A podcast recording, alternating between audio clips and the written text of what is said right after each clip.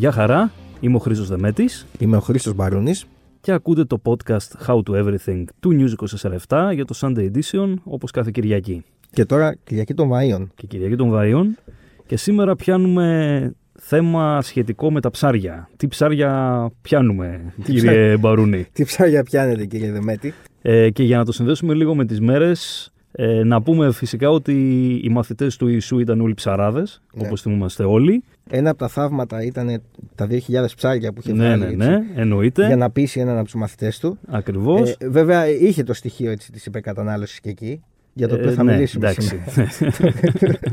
Για το Υπό οποίο θα υπό ένα μιλήσουμε. πρίσμα. Εντάξει, απ' την άλλη ήταν και λίγο κομμουνιστική όμως η όλη Σίγουρα, αντιμετώπιση. σίγουρα, Έτσι. σίγουρα. Ε, κοινόχρηστα. Κοινόχρηστα.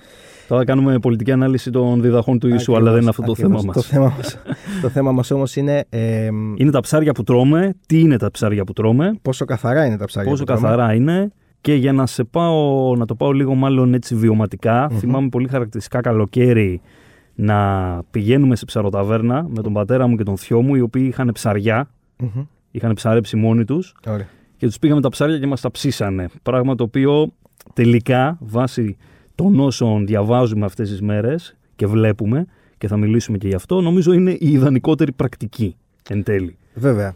Επίσης, κάτι άλλο το οποίο θα πρέπει να αναφέρουμε εδώ είναι ότι μ, έχει να κάνει με το θέμα και της κατανάλωσης. Μμμ. Γιατί επειδή ακολουθεί μεγάλη εβδομάδα, ε, θυμάμαι και δικές μου στιγμές και πολύ κόσμο, ε, Μεγάλη Παρασκευή, ε, νηστεία, κατάνοιξη και προσευχή και ένα βουνό από τσόφια γαρίδας πάνω στο τραπέζι ε, πραγματικά και το έφραγμα πλησιάζει οπότε νομίζω ότι είναι και αυτό έτσι, μια, μια εικόνα η οποία μπορεί να κολλήσει στο θέμα το οποίο θα συζητήσουμε σήμερα. Το ζήτημα λοιπόν είναι πόσο καθαρά είναι τα ψάρια που τρώμε Και τα θαλασσινά εν γέννη, μιας και το είπες. Ακριβώς. Γιατί κάποια είναι νηστίσιμα όπως ανέφερες ήδη. ακριβώς και θα τα καταναλώσουμε Έτσι. τη μεγάλη εβδομάδα. Και έχει ανακύψει τεράστιο θέμα με το Συσπήραση, Φυσικά το, το ντοκιμαντέρ του Netflix που έχει κάνει πολύ μεγάλη ευρεία αίσθηση. αποδοχής Κυκλοφορεί εδώ και κάτι μέρες. και, σχολείων βέβαια και πολλών ε, σχολείων αρνητικών από την πλευρά των ΜΚΟ. Ναι, αντιφατικά Ακριβώς, σχόλια θα έλεγε κανείς. ναι. Αλληλοσυγκρουόμενα. Ε, γιατί τη σκαλίζει πολύ τη ΜΚΟ. Ποιες παίρνουν θέση κατά της υπεραλίευσης ε, και ποιες όχι. Ποιες διεκδικούν καλύτερα labels σήμανσης σε σχέση με το τι ψάρι είναι και από πού προέρχεται και ποιες όχι. Εγώ προσωπικά πάντως οφείλω να σου ομολογήσω ότι το είδα και αγχώθηκα σε σχέση με Για το, ποιο λόγο; με το πώς ψωνίζουμε και τι είναι αυτό που τρώμε εν τέλει. Ναι.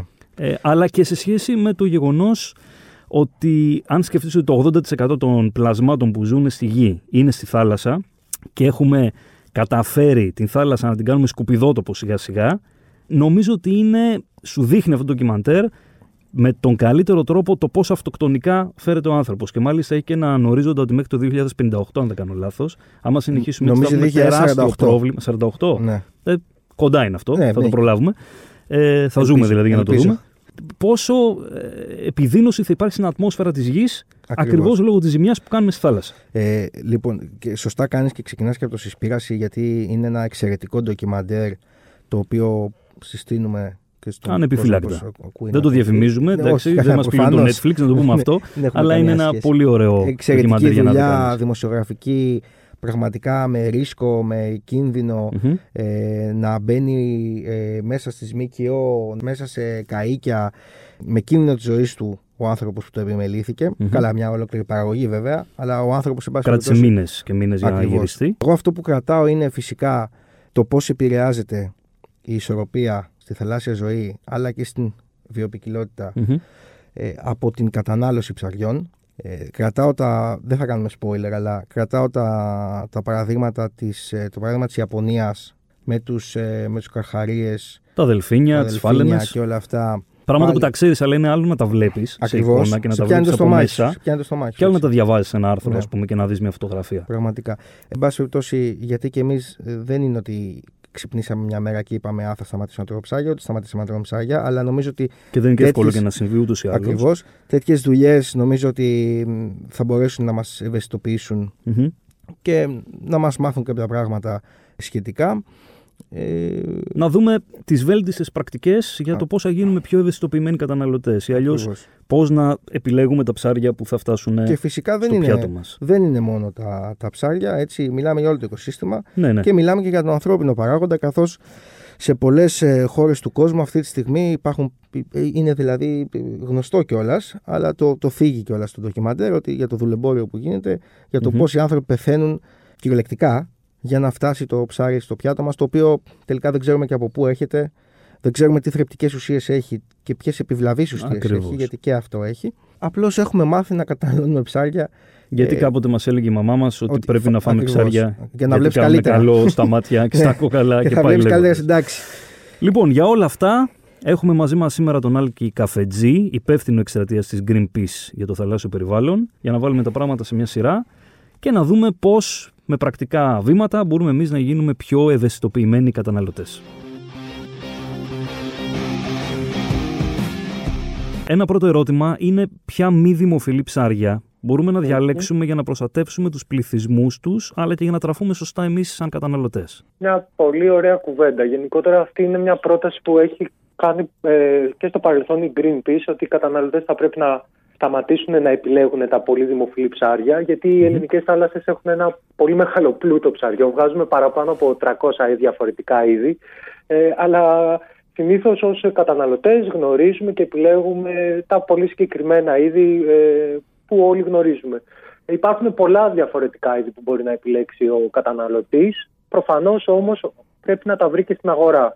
Παραδείγματος χάρη υπάρχουν είδη όπως ο σαλούβαρδος. Υπάρχουν είδη όπως, προφανώς και λίγο πιο γνωστά είδη όπως η, η γόπα, όπως, καθίστε λίγο, ε, όπως η σάλπα, έτσι, όπως το Μμμ. σκαθάρι και πάρα πολλά άλλα είδη όπως η σκορπιομάνα, όπως η παλαμίδα, όπως ο κέφαλος Μμ. ε, τα οποία δεν είναι τόσο εύκολα να τα βρούμε στην αγορά γιατί ακριβώς η αγορά έχει μετατοπιστεί ή αν θέλετε δίνει έμφαση στα πιο δημοφιλή ψάρια που λάθος τα ονοματίζουμε α κατηγορίας. Όλα τα ψάρια έχουν την ίδια αξία, έχουν την ίδια τροφική αξία. Απλώς η αγορά έχει κινηθεί με τρόπους και έχει καθορίσει την αξία των ψαριών με τα δικά της κριτήρια, κυρίως οικονομικά ή αν θέλετε με την καθαρότητα της σάρκας και ούτω καθεξής.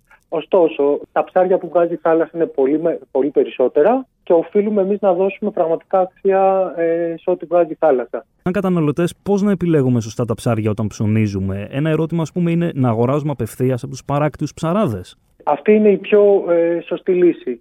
Ε, αν, έχετε, αν έχει ο καταναλωτής πρόσβαση σε κάποιο λιμάνι ή βρίσκεται κοντά στη θάλασσα και γνωρίζει τον παράκτιο ψαρά, είναι να πάει, να δει την ψαριά της ημέρας και να κάνει την αντίστοιχη επιλογή. Ε, Μμμ. Αλλιώς το πολύ βασικό πρώτο κριτήριο είναι να έχει όλη την πληροφορία που χρειάζεται να έχει. Στο σημείο πώλησης θα έπρεπε να αναρτώνται κάποια βασικά στοιχεία που είναι η μέθοδος αλίευσης, πού αλλιεύτηκε και ούτω καθεξής. Και προφανώς και το, το όνομα του είδους. Αυτό θα πρέπει ο καταναλωτής να το απαιτήσει. Δυστυχώς στην Ελλάδα ούτε αυτό εφαρμόζεται εφα- ή εφαρμόζεται τυχαία και λείπουν πολύ βασικές πληροφορίες για τον, ε, τον ίδιο τον καταναλωτή. Ε, οι, οι επιλογές είναι πάρα πολλές. Πρώτο κριτήριο είναι προφανώς το μέγεθος, που είναι κάτι που μπορείς σχετικά εύκολα να το διαπιστώσεις αν έχεις μια κάποια εμπειρία και λίγο ε, ένα κριτικό πνεύμα. Να μην αγοράσεις τα πολύ μικρά ψάρια, ε, να αποφύγεις δηλαδή το γόνο, που Το είναι το γόνο. πολύ βασικό κριτήριο. Για εμάς στην Greenpeace είναι πολύ σημαντικό να υποστηρίξουμε την παράκτια αλία. Ψαρεύουν με στατικά εργαλεία, εργαλεία δηλαδή τα οποία δεν μετακινούνται. Ε, και είναι πιο κοντά αν θέλετε τα κριτήρια βιωσιμότητας, Μμμ. στα κριτήρια δικαιοσύνης αν θέλετε που είναι επίσης πολύ σημαντικό κομμάτι. Ε, με την έννοια ότι ενώ είναι με- η πλειοψηφία, η συντριπλειοψηφία πλειοψηφία του αλληλευτικού στόλου στην Ελλάδα, μιλάμε για πάνω από 10.000 καΐκια, ε, να αλλιεύουν το πολύ μικρότερο κομμάτι της πίτας ε, στην Ελλάδα και έχουν ένα πολύ μικρό περιθώριο κέρδους. Επομένως, αν υποστηρίξουμε τους παράκτης αλληλεία, υποστηρίζουμε μια πρακτική αλίας η οποία είναι πιο κοντά σε αυτό που θα θέλαμε και οραματιζόμαστε για μια σωστή ε, και δίκαιη εκμετάλλευση των, ε, των πόρων μας. Με απόλυτο σεβασμό σίγουρα υπάρχουν πολλά πράγματα που έχουν να, να, να βελτιωθούν και σε αυτόν τον κλάδο αλλά είναι ένα πρώτο σωστό βήμα που μπορούν να κάνουν οι καταναλωτές και να ζητήσουν την πληροφορία. Παραδείγματος χάρη τώρα ας πούμε με το καλό ανοίξουν η, η εστίαση και αρχίζουμε και βγαίνουμε παρά έξω, η κλασική εικόνα για το καλοκαίρι το ελληνικό είναι το ουζερί δίπλα στη θάλασσα με τα ωραία τα χταπόδια απλωμένα, σωστά. Ναι, ναι, ναι. ναι. Και για, για πολλούς και διάφορους λόγους φαντασιωνόμαστε ότι προφανώς αυτά τα χταπόδια είναι ελληνικά. Ε, δεν πηγαίνει το μυαλό μας καν ότι αυτά τα χταπόδια για να καλύψουν τη ζήτηση ενδεχομένως έχουν έρθει από, από το Μαρόκο, από το Μεξικό και ούτω καθεξής και είναι κάτι πολύ λογικό. Θα έπρεπε ο κόσμος να το γνωρίζει αυτό. Ο mm. καταναλωτής έχει κάθε δικαίωμα και υποχρέωση του καταστηματάρχη προφανώς να ενημερώσει τον καταναλωτή. Δεν είναι μια πληροφορία η οποία πρέπει να είναι μυστική, είναι μια πληροφορία η οποία χρειάζεται να φτάνει στον καταναλωτή και ο καταναλωτής να την απαιτεί. ώστε αρχικά να μην παραμεθιαζόμαστε, να μην θεωρούμε ότι αγοράζουμε κάτι που δεν το αγοράζουμε, που νομίζω όλοι μας έχουμε το δικαίωμα αυτό, σωστά, ναι. ε, και ταυτόχρονα να μπορούμε να αποφεύγουμε κάποιες επιλογές οι οποίες δεν μας αρέσουν. Είτε γιατί το ε, προϊόν αυτό ήρθε από πολύ μακριά, που σημαίνει ότι διένυσε τη μισή, το μισό πλανήτη για να μας έρθει, που έχει μια άλλες επιπτώσεις, είτε γιατί είναι πιο μικρό, είτε γιατί είναι είδος το οποίο δεν το γνωρίζουμε και ούτω καθεξής. Οι καταναλωτές έχουν, ε, έχουν πάρα πολλά πράγματα που επιλέξουν, η αλήθεια είναι, ε, με την έννοια ότι είναι ιδιαίτερα σύνθετο το ζήτημα, γιατί μιλάμε για γεύση, μιλάμε για εποχικότητες, μιλάμε για είδη διαφορετικά, αλλά χρειάζεται τουλάχιστον να κάνουν την πρώτη κίνηση και να απαιτήσουν περισσότερη Νομίζω είναι πολύ βασικό βήμα. Υπάρχει ελλειπής ενημέρωση δηλαδή; Σίγουρα. Ο κλάδος της αλληλείας στην Ελλάδα αλλά και παγκοσμίως είναι ιδιαίτερα διαφανής. Στην Ελλάδα, πάλι να σας πω κάποια νούμερα για να καταλάβουμε λίγο το βαθμό της ε, μη ενημέρωσής μας. Καταναλώνουμε περίπου κάθε χρόνο 160.000 τόνους ε, θαλασσινών.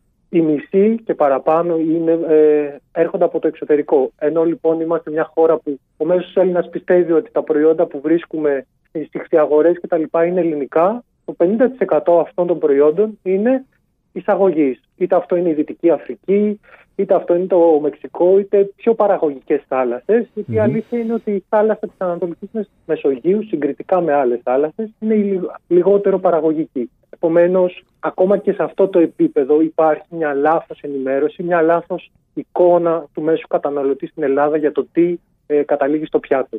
Ε, Ακριβώς πάνω σε αυτό που αναφέρετε, ένα ερώτημα λοιπόν είναι τι πρέπει να προσέχουμε εμείς σαν καταναλωτές στα κατεψυγμένα και στα συσκευασμένα; Τι μπορούμε να κάνουμε ως καταναλωτές, πώς να επιλέγουμε δηλαδή; Στα συσκευασμένα και στα κατεψυγμένα. Ε, νομίζω εκεί είναι μια, μια επίγνωση του τι υποστηρίζεις. Υποστηρίζεις ιδιαίτερα πολύπλοκες αλυσίδες ε, τροφοδοσίας, οι οποίες σε κάθε γωνία τους ενδέχεται να κινούνται με αυτούς τους, ε, με τρόπους Ε, μιλάμε για συστήματα αλληλείας όπου ε, τεράστια κλία αλλιευτικά ουσιαστικά απογυμνώνουν τη θάλασσα από κάθε ζωή. Πλοία τα οποία μένουν στη θάλασσα για πάρα πολλούς μήνες έως και χρόνια, που αυτό σημαίνει πάρα πολλά πράγματα και για τις συνθήκες εργασίας αυτά τα πλοία.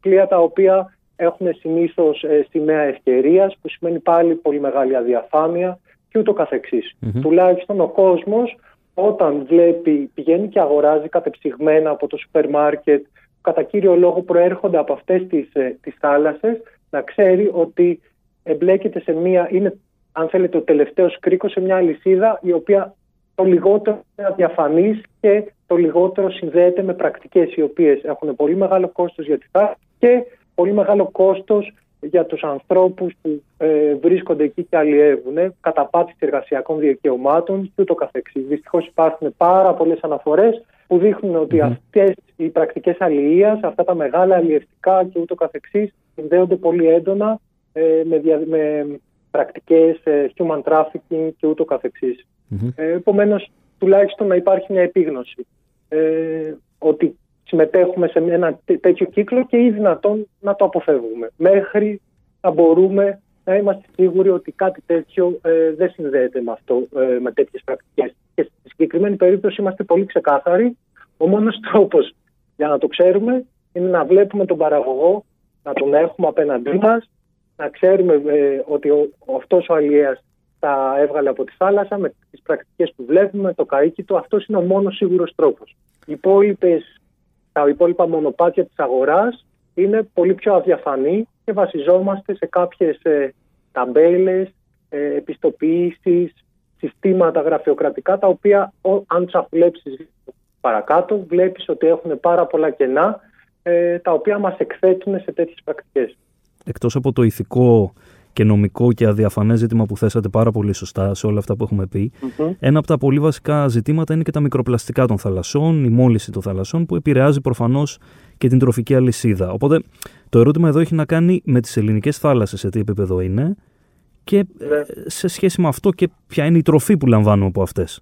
Σίγουρα ε, τα στοιχεία που έχουμε για για τι θάλασσές μας είναι αρκετά αρνητικά. Η υπεραλίευση είναι ένα από τα προβλήματα που αντιμετωπίζουν οι θάλασσές μας παγκοσμίως αλλά και στην Ελλάδα. Και στην Ελλάδα. Ταυτόχρονα όμως οι θάλασσές μας, αν το σκεφτούμε και όχι ως ειδικοί, ως απλοί άνθρωποι, θα φτιάξουμε μια πολύ μεγάλη λίστα από πολλά προβλήματα. Είτε είναι η πλαστική ρήπανση, είτε είναι η ρήπανση από όλες τις υπόλοιπες πηγές βιομηχανικές δραστηριότητες, ε, δραστηριότητες του χώρου εστίασης, ούτω καθεξής, καταπάτηση του αιγιαλού που σημαίνει και ενδεχομένως καταστροφή κάποιων σημαντικών οικοσυστημάτων για τα ψάρια. Αυτή την περίοδο μιλάμε για εξορίξεις στις θάλασσες που σημαίνει και μια άλλη ακόμα πηγή τεράστια ενόχλησης και ζητημάτων. Mm-hmm. θέλω να πω ότι σίγουρα τα θαλάσσια οικοσυστήματα σε πολύ μεγάλο βαθμό πιέζονται όλο και μειώνεται η υγεία τους. Και αυτό σίγουρα έχει να κάνει και με τα ίδια τα ψάρια τα οποία καταλήγουν στο πιάτο μας. Δεν έχω κάποια στοιχεία στα χέρια μου για να μιλήσω για την ποιότητα των ψαριών. Σίγουρα υπάρχουν δεδομένα που δείχνουν ότι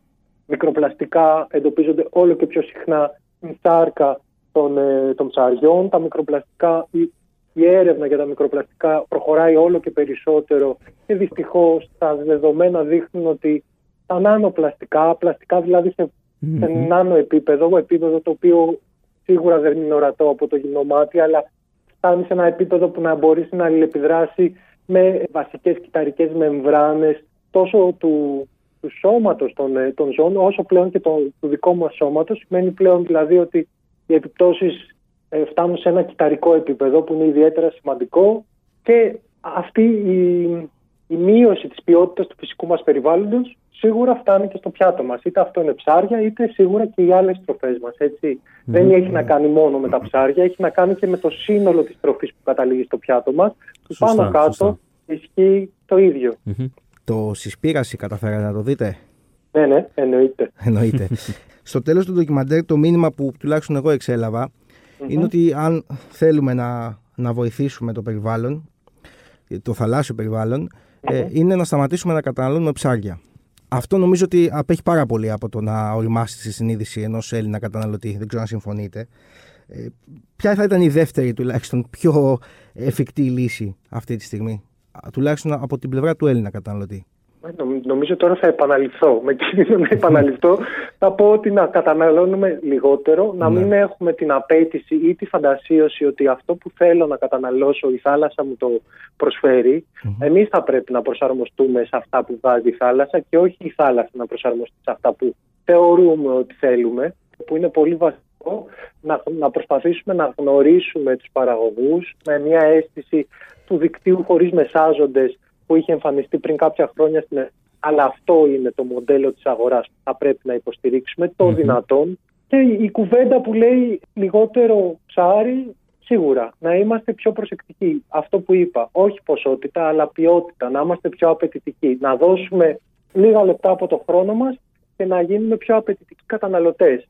Και πιο συνειδητοποιημένοι καταναλωτές. Δηλαδή, Νομίζω το ίδιο είναι. Ναι, ναι. Ξεκινάμε την απέτησή μας από την πληροφορία. Δώσε μου την πληροφορία να ξέρω πού βάζω τα λεφτά μου και τι υποστηρίζω και τελικά τι καταλήγει στο πιάτο μου. Γιατί πολύ συχνά καταλήγει στο πιάτο μας η θελημένα ή άθελα του εμπόρου και ούτε καθεξής, προϊόντα παράνομης αλληλή, το που ονομάζουμε. Είτε γιατί είναι προστατευόμενο είδος, είτε γιατί είναι μικρότερο από αυτό που θα έπρεπε, είτε γιατί ε, πιάστηκε με τη λάθος μέθοδο. Επομένως, όλη η αλυσίδα αλλιευμάτων ή προϊόντων της θάλασσας θα έπρεπε να λειτουργεί με, με καθεστώς απόλυτης Και αυτό δεν συμβαίνει σε καμία των περιπτώσεων με αποτέλεσμα οι θάλασσες να την πληρώνουν οι καταναλωτές ε, επίσης.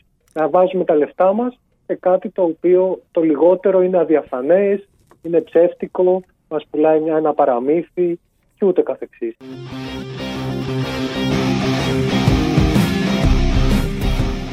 Λοιπόν, το επιμήθειο Χρήστο ποιο είναι να είμαστε πάρα πολύ προσεκτικοί στο πώς επιλέγουμε τα ψάρια που θα καταναλώσουμε, με την έννοια του να ζητάμε όση περισσότερη πληροφόρηση γίνεται σε σχέση με το από πού κρατάει η σκούφια του, πώς μας ήρθε από τον ψαρά σε εμάς, πώς το έχει πιάσει ο ψαράς και ποιες ήταν οι συνθήκες αλίευσης. Και το ιδανικό είναι, όπως μας είπε και ο κύριος Καφετζής, να πηγαίνουμε εμείς κατευθείαν στον ε, ψαρά, όπου μπορούμε και όσο εφικτό είναι αυτό, εν πάση περιπτώσει, για να επιλέγουμε την ψαριά μας. Για να μιλάμε και ρεαλιστικά. Έτσι.